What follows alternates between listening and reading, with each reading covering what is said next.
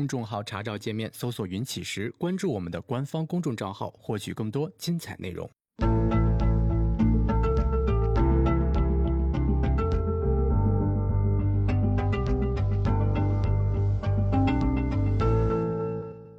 行到水穷处，坐看云起时。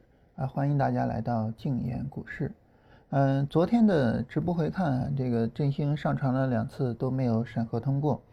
嗯。什么原因导致的？这个就不是很清楚了啊。这个，呃，应该是优酷现在的审核更严了一些啊。然后，呃，大家如果说要看直播回看的话呢，呃，直接在那个一直播的直播页面里边啊，能够看到当天的就是直播回看啊，就是今天我们直播结束了啊，你要看今天的回看啊，可以到那地方去看。嗯，昨天的直播回看呢，振兴会继续的去传一下，然后看看能不能够最终审核通过。嗯，是这么一情况。嗯，这个情况呢，有可能不是说这个就出现昨天这一次啊，有可能今天的呃直播啊，下周一、下周二、下周三的直播也有可能会出现这种情况啊。这个呃跟大家说一下，就是这样的一种情况。嗯，然后呢，这个我们开始聊我们今天的内容哈。嗯，今天呢，我们跟大家聊一个事情啊，就是说聊关于我们怎么判断行情的级别啊。昨天呢，我们聊这个小波段什么的，小波段说白了就是行情没在这个级别上啊，行情在更高的级别上，所以这个时候很自然而然的呢，我们就有一个问题，就是如果说这一波行情出来了啊，我怎么去判断这个行情在哪个级别上啊？这对于我们来说呢，是一个呃非常自然的一个问题，嗯，那么。其实这个问题它所表现出来的哈，就是行情的偶然性，啊，就是说，呃，同一个或者说类似级别的行情吧，那有些时候呢就是稍微的低一点点，有些时候呢稍微的高一点点，它并不完全统一，啊，这是属于这种呃行情的偶然性所导致的一些个问题。那行情的偶然性呢，也是我们在做交易的时候啊，需要呃最多面对的问题和最重要的这个要去。解决的问题，嗯，然后呢，嗯，就是对于我们而言啊，对于我们而言呢，这个我们在设计交易系统的时候啊，处理这个行情的偶然性呢，呃，无外乎呢两种方式，啊，第一种方式呢，就是我尽可能的去做筛选，啊，我我把那些呃，我觉得走的比较乱的行情，就是呃偶然性的影响比较大的行情啊，不符合我的。对行情的定义的行情，把所有的这些行情呢，我都删掉，我不做啊，我只做严格的符合我的条件的行情啊。你就比如说像昨天早晨我们复盘复那个深科技，啊，非常严格的符合我们的交易条件，就市场波段上涨啊，波段回调，然后有个低点，非常严格的符合我们的交易条件呢。那么从零八年到现在啊，将近十年的时间啊，也就两次啊，也就两次。所以呢，就是说这是属于这个严格筛选，嗯，它的一个情况。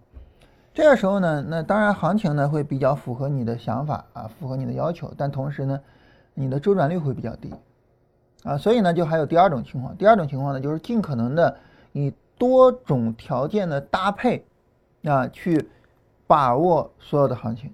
就是你你你你有偶然啊，然后呢，我跟着你去变化，呃，市场行情不一样。我的操作条件呢也随之而发生变化，呃，由此呢去追求把握更多的行情。那这个时候呢，对于我们来说，这个周转率很明显你能提上来，对吧？啊，但是呢，与此同时，嗯，它也会有一个问题，啊，这个问题呢就是，呃，我们没有办法说以一种非常简单的方式去处理交易了，啊，你的交易系统可能会做的相对来说比较复杂。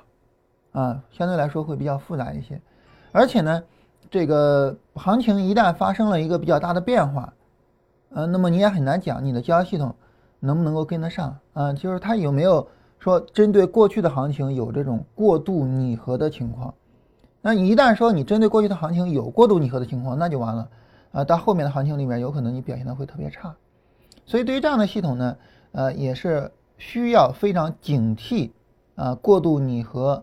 这个因素，那这是嗯这两个大的思路哈，它的这个呃各自的优劣啊，我们简单的去跟大家梳理一下。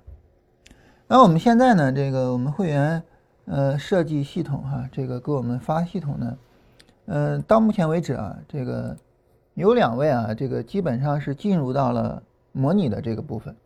啊，首先呢就是元哥他的思路，他的思路呢这个呃比较简单，比较大条一些啊，但同时呢对行情也做了很严格的筛选啊，所以呢呃周转率也不是太高。然后呢。呃，他的思路现在是到了模拟的阶段啊，因为数据是，呃，还可以，还是比较符合条件的，啊，大概能够做到就是四十对四的样子，也就是百分之四十的成功率，四比一的盈亏比啊，大概能够做到这个样子，啊，所以呢就是还可以，然后现在进入到了模拟这个阶段，啊，然后呢，昨天呢他也过来，这个正好我我我昨天我正在午睡哈，正在睡觉，啊，我听着外面有人说话。然后呢？等我睡醒了，这再出去一看，没人了，就就雅琪跟振兴他俩。哎，我说刚才是不是有谁来过了啊？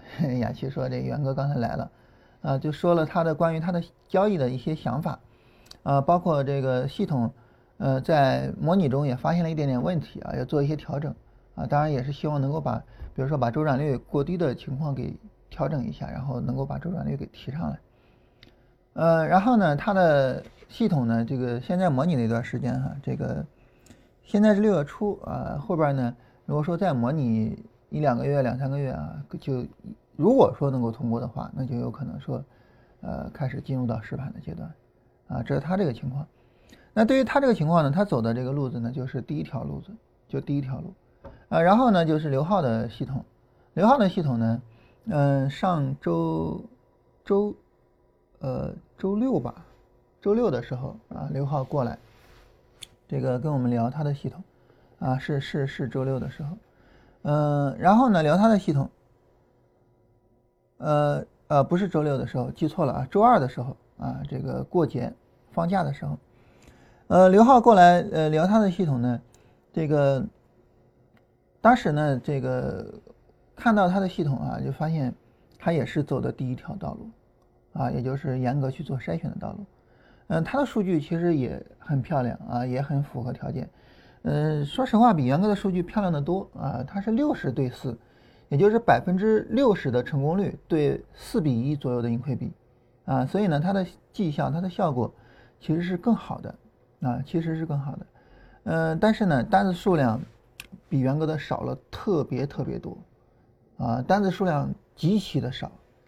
呃，雅琪就说说，要不然你你你再就是另外再设计一个思路，啊，然后呢，他们两个同时去用，啊，因为周转率，呃，怎么讲呢，就是有点过低了啊，周转率有点过低了。嗯，我跟刘浩说呢，我说你要不然这样，就是现在这个思路先上模拟，啊，然后呢，等到后边如果说另外有思路进来了，再再再一块再再上，啊，刘浩说没必要那么着急啊，那。就是说我们这个严格的要求啊，希望能够在各个方面都做的比较理想啊，包括周转率这方面。那很明显呢，也是说希望大家能够把自己的系统处理的更好啊，他也能够理解。所以他说我我也不着急上模拟啊，我先再去多思考思考，再去多把系统设计一下。那这是他两位这个情况。说了他两位这个情况之后呢，我们会发现一个很有意思的现象，就是大家不约而同的选择了。我对行情做筛选啊，我只做严格的符合我的条件的行情。为什么呢？说实话，因为另外一条路啊更难走。另外一条路呢，表面上看很光鲜啊，这个呃行情变化啊，我也随之而发生变化啊。然后呢，这个呃行情呢，呃总体上来说，呃它走出来了。呃，这个相应的走势，然后呢，我就给他相应的交易条件，啊，这条路呢看起来很好，看起来很漂亮，啊，就是说我我我我跟着行情去走，任何行情我都能够把握得到，啊，任何行情中呢我都能够呃灵活应对去赚到利润，但是呢，说实话，它更难走，而且呢，你一旦走的不好了呢，就很有可能说这个就摔跤嘛。啊，很有可能会摔跤。尤其是呢，当你的周转率提上来之后啊，你会发现，就是很快的做了很多单子之后啊，连续的亏损就有可能很快的出来，这也是一个啊会非常让人痛苦的地方。所以从这个意义上讲哈，嗯，我我们今天聊的这个内容，我我觉得很有必要这个提前跟大家提醒一下啊，就是它未必适合所有的人，也未必说呃你一学就能够会。一听就能够用上，啊，未必是这样。所以呢，像我们昨天所说的小波段的内容，我们今天说的就怎么实时的、灵活的判断当前的行情处于什么级别上这个内容。那么，我们可以大家自己哈把它作为进阶的东西，啊，我们首选呢，呃，还是选择就是说我对行情做一些筛选，我只做严格符合我的要求的行情，啊，就像元哥或者是刘浩做的那样，然后。然后如果说啊，我们在行有余力，我我我觉得我可以往纵深再发展一下，那么你就可以利用我们这两期的知识呢，再往纵深啊再去做一些发展，啊，这是呃总体上来说哈，这个跟大家聊的这样两个方面。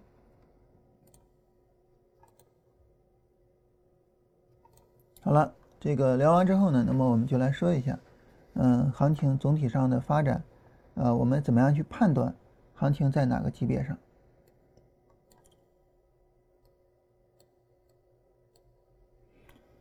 呃，我们在这点一下右键哈，然后呢，这儿有一个分析周期，啊，有一个分析周期。这个分析周期呢，它是各个周期的都会有啊，一分钟、五分钟、十五分钟、三十六十日线、周线、月线。然后我们自己还可以加一些，比如说像。呃，十分钟，呃，像两日线，像一百二十分钟等等的，啊，我们自己也可以随便的去加这些东西。呃，加东西怎么加呢？就是你这儿有一个周期设置啊，你点一下周期设置，呃，然后你比如说加一个一百二十分钟，你就基本分析周期一分钟，然后你这儿一百二十，啊，然后你点增加周期啊，它也自动的给你增加了，这样子。在所有的这些时间周期里边呢，我们知道有几个周期啊是相对来说比较核心的。相对来说比较核心的，啊，就是周线，啊，然后日线，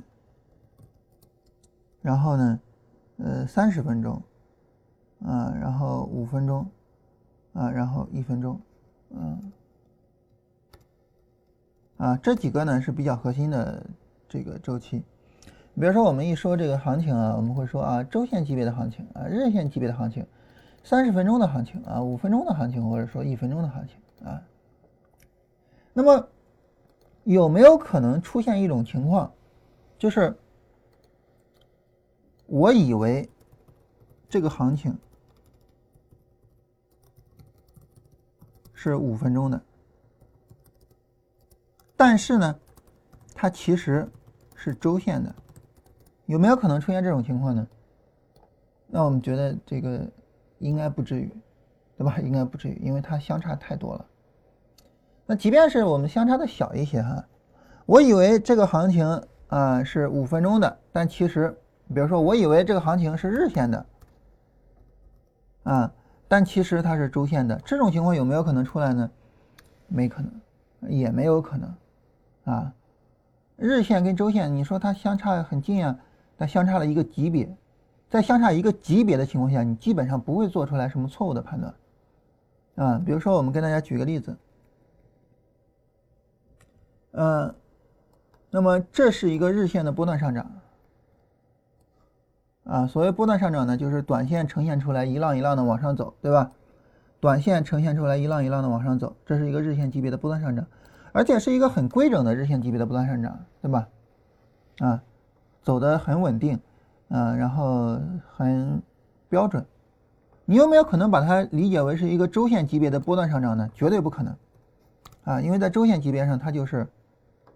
一个短线，它就是一个短线，你没有任何可能把这个行情理解为是个波段行情，绝对不可能，没有任何可能性。嗯，那当然，我我们你说这个，呃，大盘的走势比较稳啊，我们举个股的例子也一样。嗯，举个股的例子，比如说，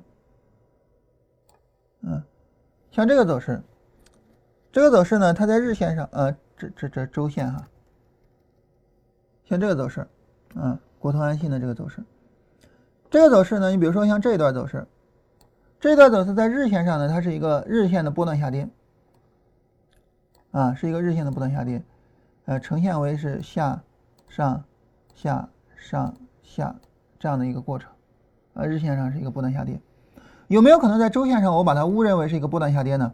我们来看一下。呃，这是一六年二月份的走势。一六年二月份，这儿就这一段走势，你有可能把这一段走势误认为是一个波段下跌吗？绝无可能，没有任何的可能性。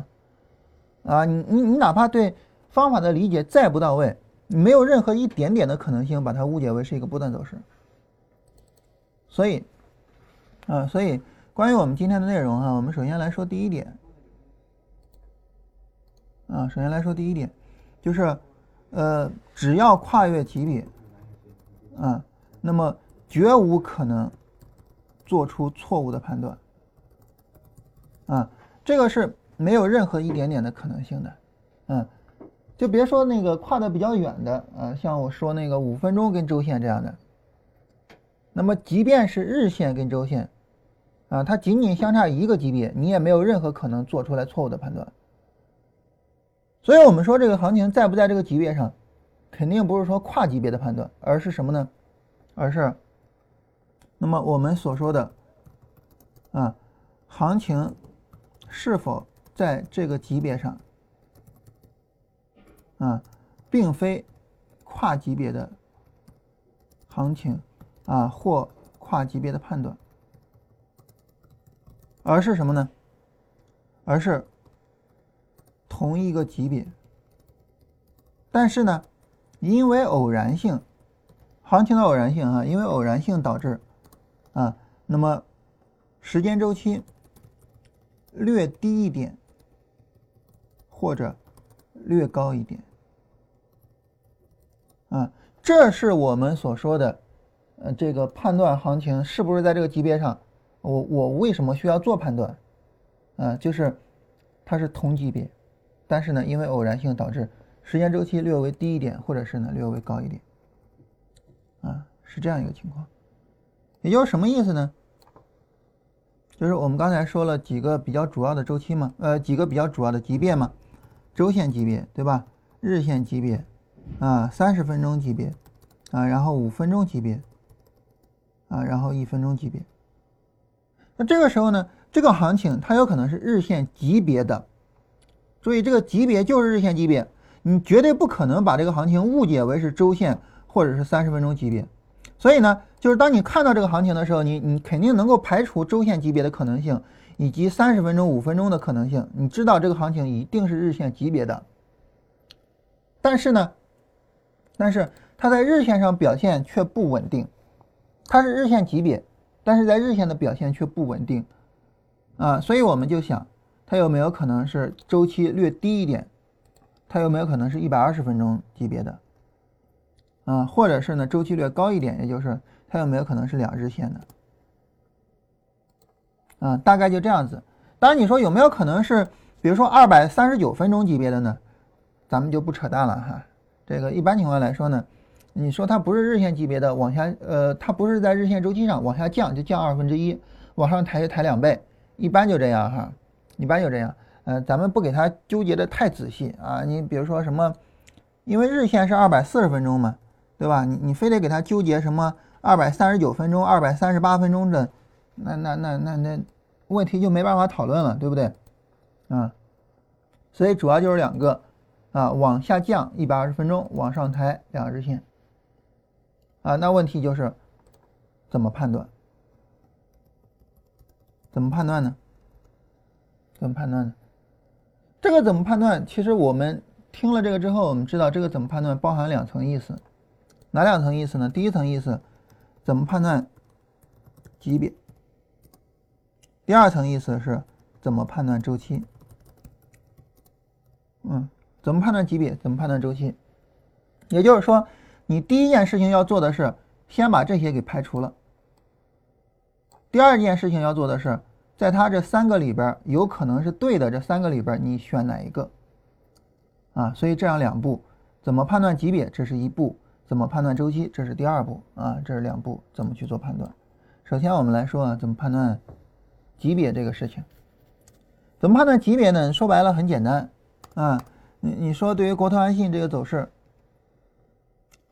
这走势，我为什么说它是日线级别呢？原因很简单啊，怎么判断级别？就是两步啊，不是不是就是两步，就是你去看高周期，你去看低周期。它为什么是一个日线波段呢？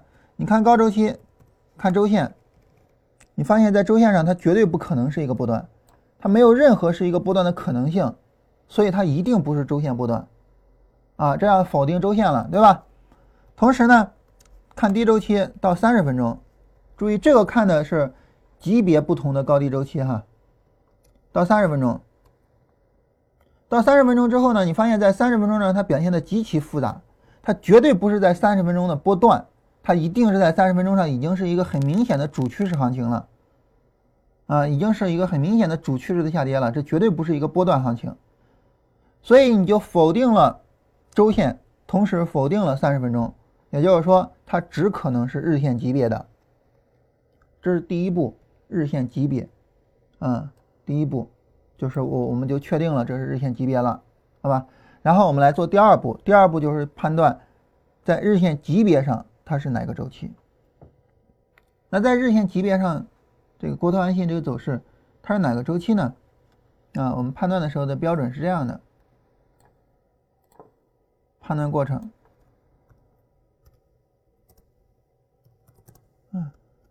先看日线，先看主周期，啊，先看日线。啊先看日线，那么日线如果没有明显的红绿柱切换，降周期啊到一百二十，日线如果有小波段，这就为什么我们昨天先讲小波段，今天再讲这个。你不讲小波段，这个是没法讲的啊。如果日线有小波段。抬升周期啊，到两日线，就这么一个过程，就这么一个过程啊，其实非常简单，嗯，其实非常简单。所以整个的一个走势的判断呢，整个一个走势的判断，就这一段走势它是不是一个日线波段呢？整个走势的判断怎么判断呢？就是你看这个走势，它有没有一个明显的红绿柱切换？对于这个走势哈，我们应该讲还算在日线上还算可以，嗯。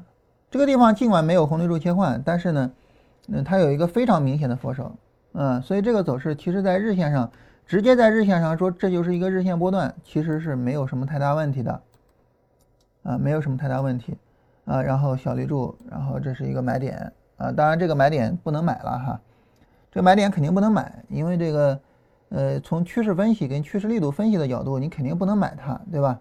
但是很明显，这属于就是一个日线级别。包括前面这个走势哈，基本上呢也可以说就是一个日线级别，基本上也可以这么说。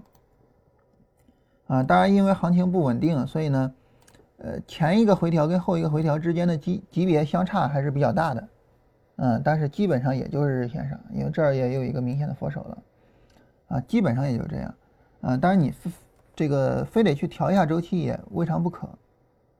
那我们再找一些案例吧，来找一些那种。很明显不在日线上的，好吧？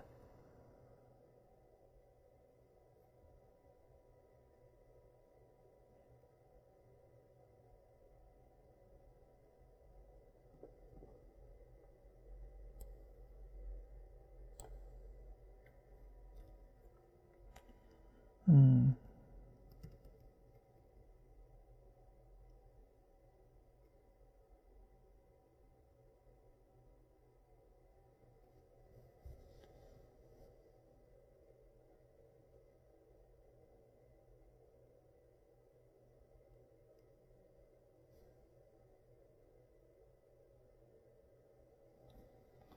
这个一找案例啊，就突然不知道该怎么去找了啊。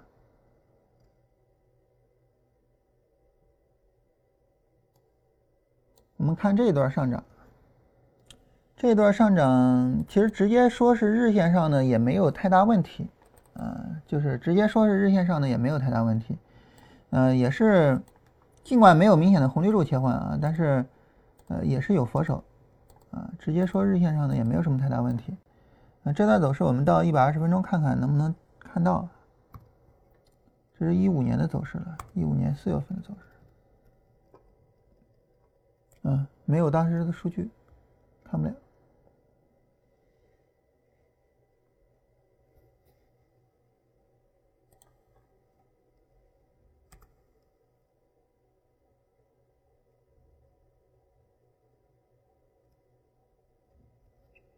咱比如说这个行情吧，这个行情，万科这个行情，你说在日线上它算啥？在日线上它算什么呢？这个呢，其实我我我们可以到周线上先看一下，周线上呢，这个不太像是一个波段，不太像是一个波段，啊，当然三十分钟上就不用看了哈，三十分钟肯定很复杂，周线上不太像是一个波段，像是一个持续的短线，只不过说持续性比较好，在两周线上它应该是一个明显的短线，对吧？所以在日线上呢，按道理来说，在日线上这应该是一个波段。按道理来说应该是这样，但是在日线上你非得说它是个波段，好像有点别扭，因为这个回撤明显有点太大了，而中间这又有一个很明显的小波段，所以怎么办呢？我们知道抬升周期，我们知道抬升周期，啊，抬升了周期之后呢，很明显这就是一个波段，在两日线上，这就是一个明显的波段走势。当然你说，那我为什么要抬升周期到两日线上呢？为什么我要抬升周期到两日线上？大家想一想这个问题。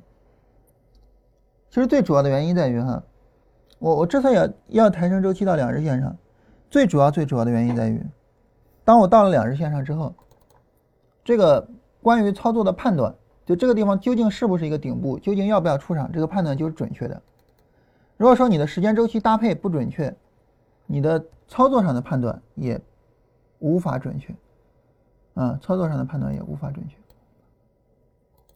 这一段走势，这一段走势，它很明显不是一个日线级别的，很明显是一个两日线级别的。一四年四月十号前后的走势，我们来看一下。一四年，啊，一四年四月四月十号前后的走势，很明显，啊，在两日线上它走的更稳定一些，走的更稳定。所以这个时候呢，你会发现。就是，首先对于它的这个行情的理解，我们在两日线上，我们更好的去理解这个行情，啊，我们能够更好的去理解这个行情。就这一段走势，上、下、上、下、上，很好理解，啊，其次呢，下、上，然后这儿没有创新高嘛，然后市场迎来了一个波段回调，啊，这个波段回调呢，我们仔细的去看的话，我们会发现。比较有意思哈，在两日线上，这是一个长期的绿柱，上下小绿柱带来买点，所以在两日线上呢，买点非常清晰。也就是说呢，当你前面这个级别搭配好了，两日线上看着比较稳定，你到后边去对它进行操作的时候，你也能够搭配一个更为准确的，啊，去对它进行操作的相应的级别。但是如果说我们在日线上，我们非得在日线上看，你就会发现这个行情会让你感觉很别扭。在日线上看，其实你看这都是小波段的走势，对吧？嗯，然后这个地方其实是是是可以去买的，啊，然后在后面的回调里面，你你就发现很别扭，你你你很容易就判断这是一个可以去买的地方，然后你就被骗了，啊，当然到这个地方，呃。你也能够判断出来啊，我还是可以去买，但是前面会被骗一次。为什么会被骗一次呢？因为行情不稳定。为什么行情不稳定呢？因为在前面上涨的时候，它就不是日线级别的啊，所以这个级别搭配它的意义就在于这个地方，就是找准嗯行情级别啊，它的意义就在这个地方。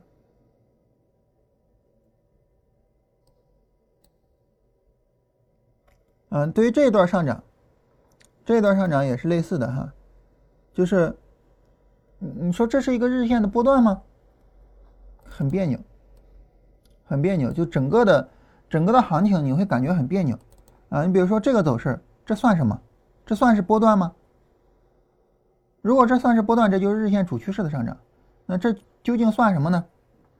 这是小波段，这小波段对不对？这小波段，然后这儿很明显的小波段，所以这个级别，这个这个行情，这是一四年九月份的行情。如果我们到两日线，会不会理解的更为准确一些？一四年，嗯，就就这一段行情，这段行情，如果我们到两日线上去，会不会理解的更准确？所谓理解的更准确呢，就你发现，在前面的走势里边，市场拉升、回撤、拉升，一个波段上涨，回撤。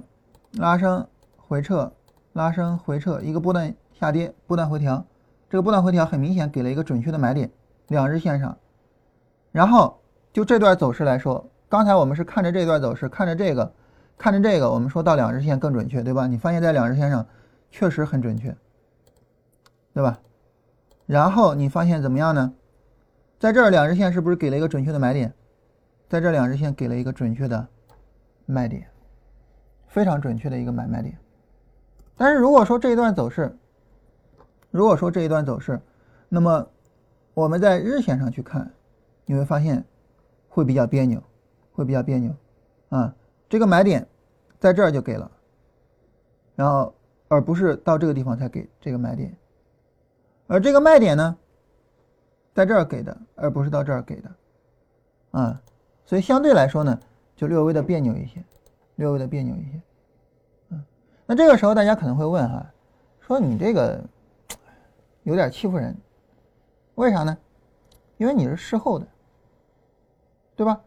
很明显你是事后的，啊，怎么讲？很明显你事后的呢？就是你等着这个行情已经走出来了，然后你跟我说应该怎么样，应该怎么样，我也行啊，对吧？事后的我也行啊，那当时怎么去做判断呢？当时怎么去做判断呢？对于我们来说呢，我们重点的任务有两个任务，嗯，我们重点的任务有两个任务，哪两个任务呢？就第一个呢，就是去判断买点；第二个呢，就是去判断卖点。那么在当时我们去判断买点的时候，一定是市场走出来波段回调的时候，啊，比如说这儿市场走出来了波段回调了，我我需要去判断买点。那那我我我们需要去判断卖点的时候呢，一定是我们已经在持有股票的时候。所以这个时候呢，当市场走出来不断回调，我们现在需要做的并不是说马上去找买点，我们需要做的是看前面的行情。你觉得这一段行情就前面的，因为它有一个波段回调，之前一定是有一个波段上涨的哈。前面如果没有一个波段上涨，后边谈不上波段回调啊。这这这是简单的涨跌轮换的规律，这个我们就不多讲了哈。这儿一定有一个波段上涨，你就去判断这个波段上涨。我在日线本周期上判断，呃，在日线本周期上看对不对？对不对呢？你发现这儿好像有点不大对，好像有点不大对，对吧？那我到两日线上看看去，好吧？那这个时间是一四年三月份，我们到两日线上来看一看，一四年的三月份。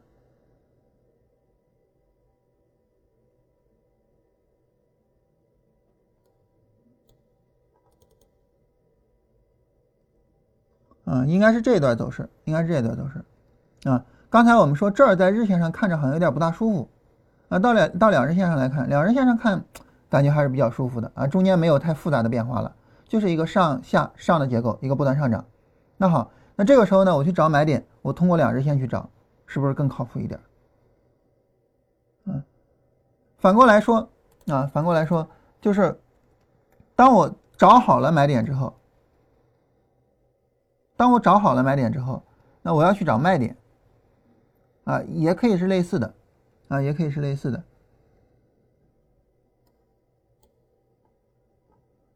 比如说，你像这个走势，这走这走势比较特殊啊，不是，说错了啊，不好意思，说错了。这个走势相对于我们今天讲的内容比较特殊，但是它是一个正常的走势。怎么讲呢？你看市场 D F 回零轴，市场有一个波段回调。啊，这个波段回调，大概是这么展开的，下上下上下的一个波段回调。这个波段回调之前一定有一个波段上涨，就这个波段上涨。我们发现这个波段上涨在日线上就很稳定，下上下，呃，不是上下上，然后有一个背离，这里有一个卖点，在日线上就很稳定。我不需要调整任何的周期，我既不需要往下，也不需要往上，因此我找买点，我就在日线上找就行了。所以我的买点就这儿，啊，我的买点就这儿。然后呢，当我在这儿找到了买点之后呢，我就需要找卖点。我发现这个走势回调，这个走势啊，在日线上也很稳定，所以我就在日线上找卖点就完了。我我不需要整太复杂，拉升没有背离回撤，拉升没有背离回撤，拉升背离出场，啊出场，然后就这么出就可以了。那么当这么出了之后呢，我再去看这一段上涨，我发现它在日线上也比较稳定，我不需要降周期，也不需要抬周期。好，市场有波段回调，那好，我在日线上等买点就可以了。然后我的日线买点就这儿。当我在这儿进场之后呢，我发现在日线上很稳定，我不需要去调整周期，我在日线上等卖点就可以了。所以我的卖点就是这儿。而这个走势呢，相对来说呢，就是比较稳定的，就在日线上比较稳定的。也就是说，当市场走出波段回调的时候，我去判断前面的波段上涨应该是哪个周期，我就在哪一个周期上等进场位。当我在这个周期上进场了，我就在同一个周期上等出场位。啊，这就是我们说的，呃，关于级别运用的过程，实盘运用的过程。啊，这就是我们说的实盘运用的过程。呃，这就是实时的判断了啊，这就不是事后的了，啊，实时的判断。啊，基本上就这些内容，嗯，基本上就这些内容，就是关于买卖点的寻找，基本上就这些内容。这个。大家在用的时候呢，嗯，就这么理解，然后呢，这么去使用，基本上就就可以。嗯，比如说这个，当然就是任何方法没有保证肯定盈利的哈。比如说对于这个波段回调，呃，很明显它就是日线级别的，所以你在这进场，在这进场，然后呢被止损，啊。然后这个行情，啊，这个行情基本上就是日线级别的行情啊，不用多去做调整，啊，然后进场的话，这个应该没有什么太大的问题。也就是说，每一次机会呢，你都需要去进行判断，就这是什么级别的。那这个行情，这个行情很明显，这个不是日线级别的，日线在这儿有小波段，两日线级别的，一四年。是这个走势吧，两日线级别的，啊，在两日线上波段回调，然后呢，两日线上这儿给一个买点，啊，当然这个买点应该买不进去啊，因为是连续涨停的情况。好，基本上就这些内容啊，这就是我们今天要跟大家说的内容，看大家有啥问题啊？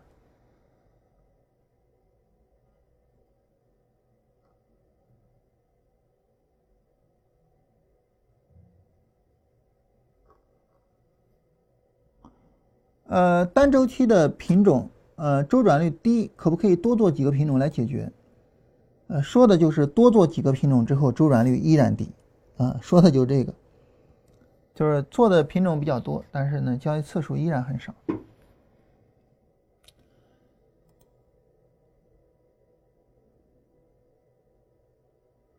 呃，三条给大家这个说了一个他的想法哈，以日线为基准，啊。这个只要是出现佛手啊，我就把它调到没有佛手的周期，啊，一直使用这个方法来调整相应的周期，啊，效果还可以，效果还可以。就是我们说这个哈，就是，呃，总之就是你定一个标准，然后按照这个标准去定你相应的周期，然后根据相应的周期去进行操作，啊，总体上就这么一个逻辑。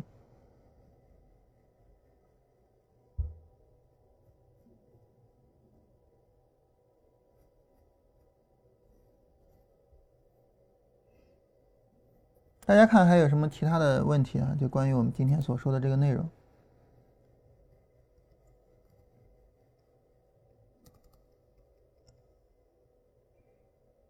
当然，所有的这些内容啊，都是以这个什么为基准呢？都是以我们趋势分析啊、趋势力度分析这些内容为基准。嗯，随便举个例子啊，嗯，上涨回撤，对吧？呃，可以做多的，可以买的。嗯，然后找前面的上涨，我我我要怎么买？我看前面的上涨，前面的上涨在日线上这儿很明显有小波段的走势，啊。然后呢，这个需要降周期，要需要抬周期，啊，抬到两日线。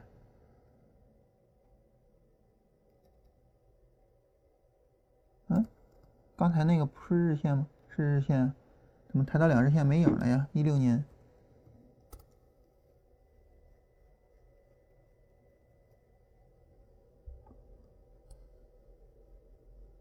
抬到两日线之后，这个走势怎么这么？别扭呢，看着怎么跟刚才的走势很不一样啊？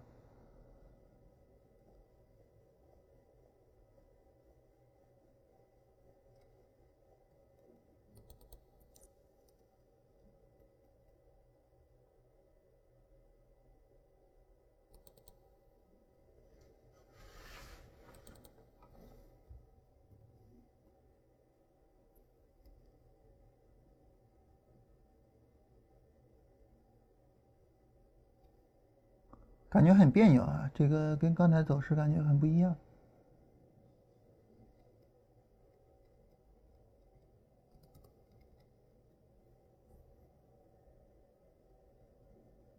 就好像这段走势没了似的。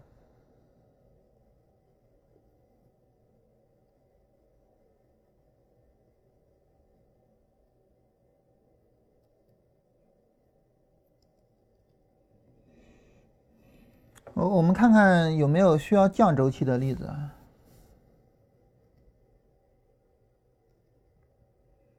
就是说，呃，首先是趋势分析跟这个趋势力度的分析，嗯，然后才是这一套东西。没有趋势分析跟趋势力度的分析，嗯，这一套东西就没有什么意义。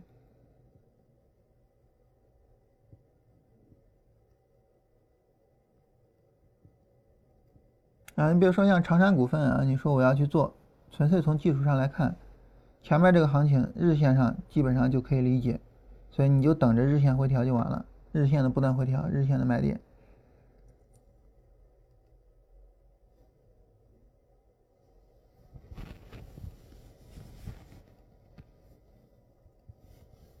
你看这个走势啊，基本上就在日线上理解，啊，所以等日线回调跟日线买点。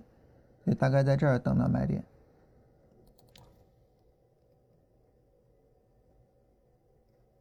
那前面这儿也差不多哈，日线基本上就能够理解这个行情，所以呢，在日线等买点，然后在这儿就有买点。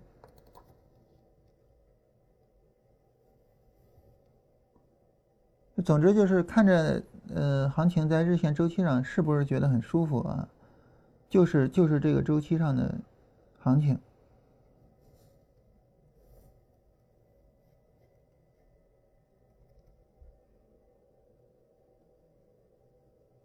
那这个行情日线上就有小波段的走势，啊，就就就应该把周期抬一下，把周期抬了之后呢，就能尽量的去避免这个进场进的太早的问题。啊，这个行情也一样啊，小波段的走势，很明显的小波段的走势，啊，所以应该去抬一下周期。那如果说这个回撤你想做，比如说这个回撤你要做的话呢，呃，很明显这个前面这个这波拉升这个级别就就没在日线级别上，啊，就在更低的级别上，在更低的级别上。更低的级别上也不是太理想啊，这儿有小波段，找找找需要降周期的，怎么比找需要抬升周期的要难呢？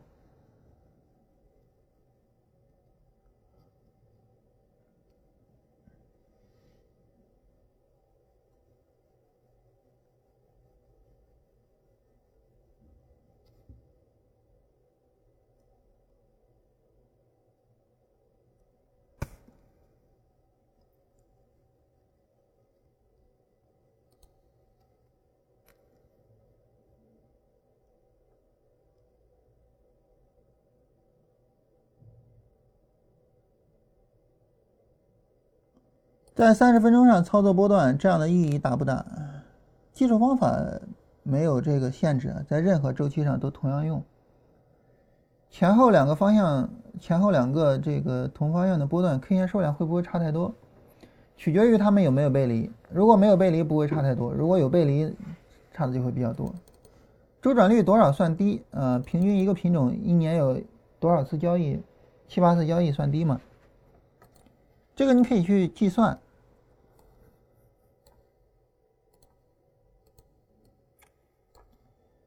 交易的年收益等于等于什么呢？成功率，嗯，乘以盈亏比。啊，我想想啊，成功率乘以盈亏比，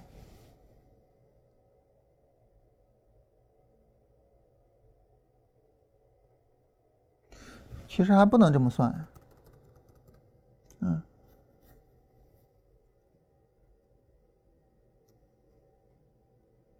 呃，成功率乘以盈亏比，然后减一减成功率，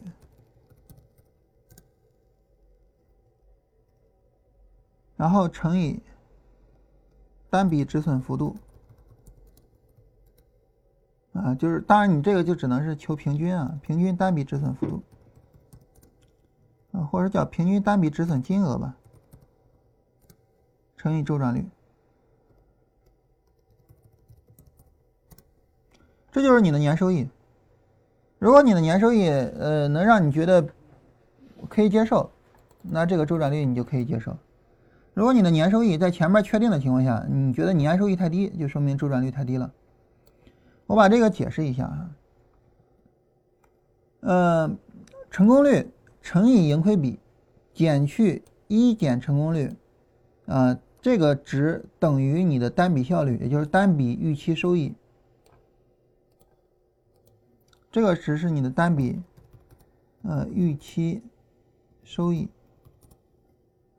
呃，我们的这个，呃，就是。这这个值就是你的单笔的预期收益，嗯，这个单笔的预期收益用什么来表示呢？嗯，就是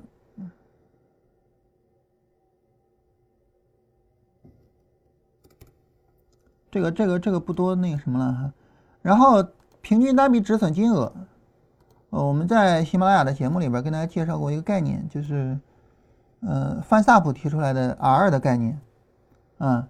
平均单笔止损金额就是 ER，嗯，然后单笔预期收益乘以 R，就是它俩相乘，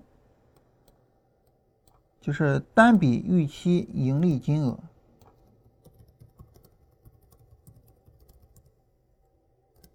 当然，如果说你的方法是亏损的，这就单笔盈利亏损金额啊，所以我们准确一点叫单笔预期盈亏金额。你的一笔交易的预期盈亏金额乘以你的周转率，就是你的年收益。啊，这个应该很好理解。如果说你的单笔预期盈亏金额是确定的，那么周转率就决定了你的年盈利年收益。这个年收益你能不能接受？啊，这个年收益你能不能接受？就这个问题。另外呢，就是复盘得出来的年收益在实盘中还会打折，打了折之后会更低，你能不能接受？啊，就这么个问题。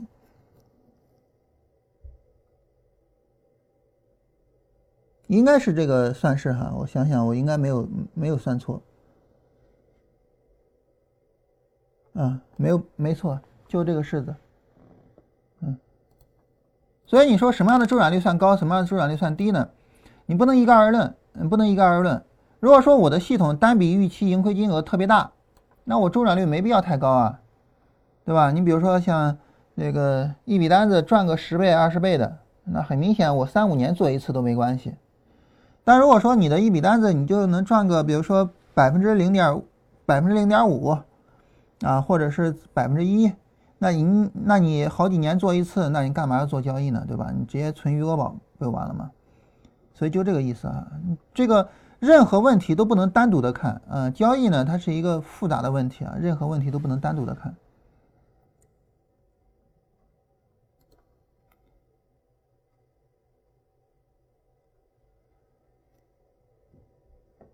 呃，次新股指数目前的日线走势，次新股指数是这样哈。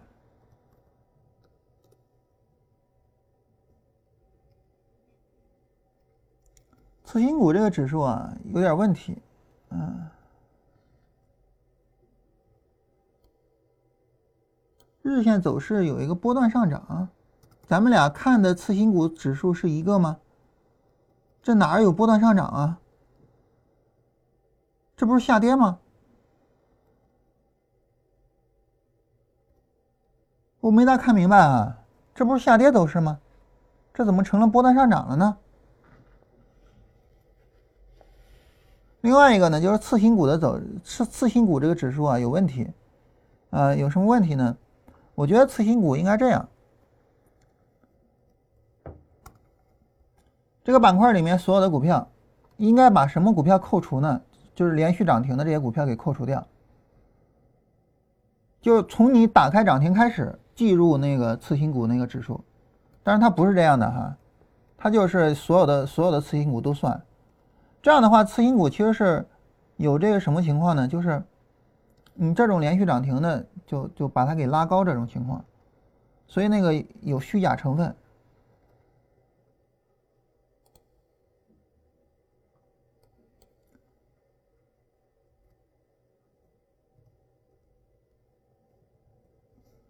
这有人说这个用六零幺六六九来说一下关于这个周期的判断。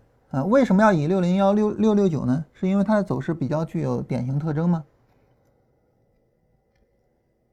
对于这个产品的这个周期判断，哈，嗯，基本上来说，基本上就在日线上做判断就没有太大的问题，基本上是这样的。就是你你发现，呃，今年以来的走势。在日线上呢，它表现的比较相对来说还是比较稳定的，就一波一波的行情，在日线上表现的比较稳定。今年以来的走势，对吧？所以在日线上做判断就可以。嗯，在日线上做判断呢，这是一个小绿柱的买点，这是一个小小红柱的出场点，没了。啊，然后现在是波段回调，继续等，继续等小绿柱就可以了，就没了。月盈利指的是每个品种的月盈利，还是加起来月盈利？当然是加起来了。每个品种的月盈利，这个太夸张了哈。当然是加起来，嗯。然后这儿给了个图啊，次新股这个图，这个图是一个小波段的走势啊，这个图很明显是一个小波段的走势，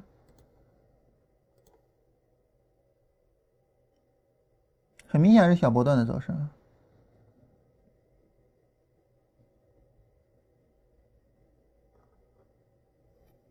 好，大家没什么其他问题啊，我们今天就到这个地方啊。另外呢，就是最后再跟大家说一下那个优酷的直播回看的情况啊，因为优酷审核的原因啊，这个跟我们没啥关系。这个，呃，现在的直播回看呢，有可能今天还是会出现啊无法审核，然后没办法提交，大家看不到这种情况啊，这个是我们没有办法的事情啊，这个。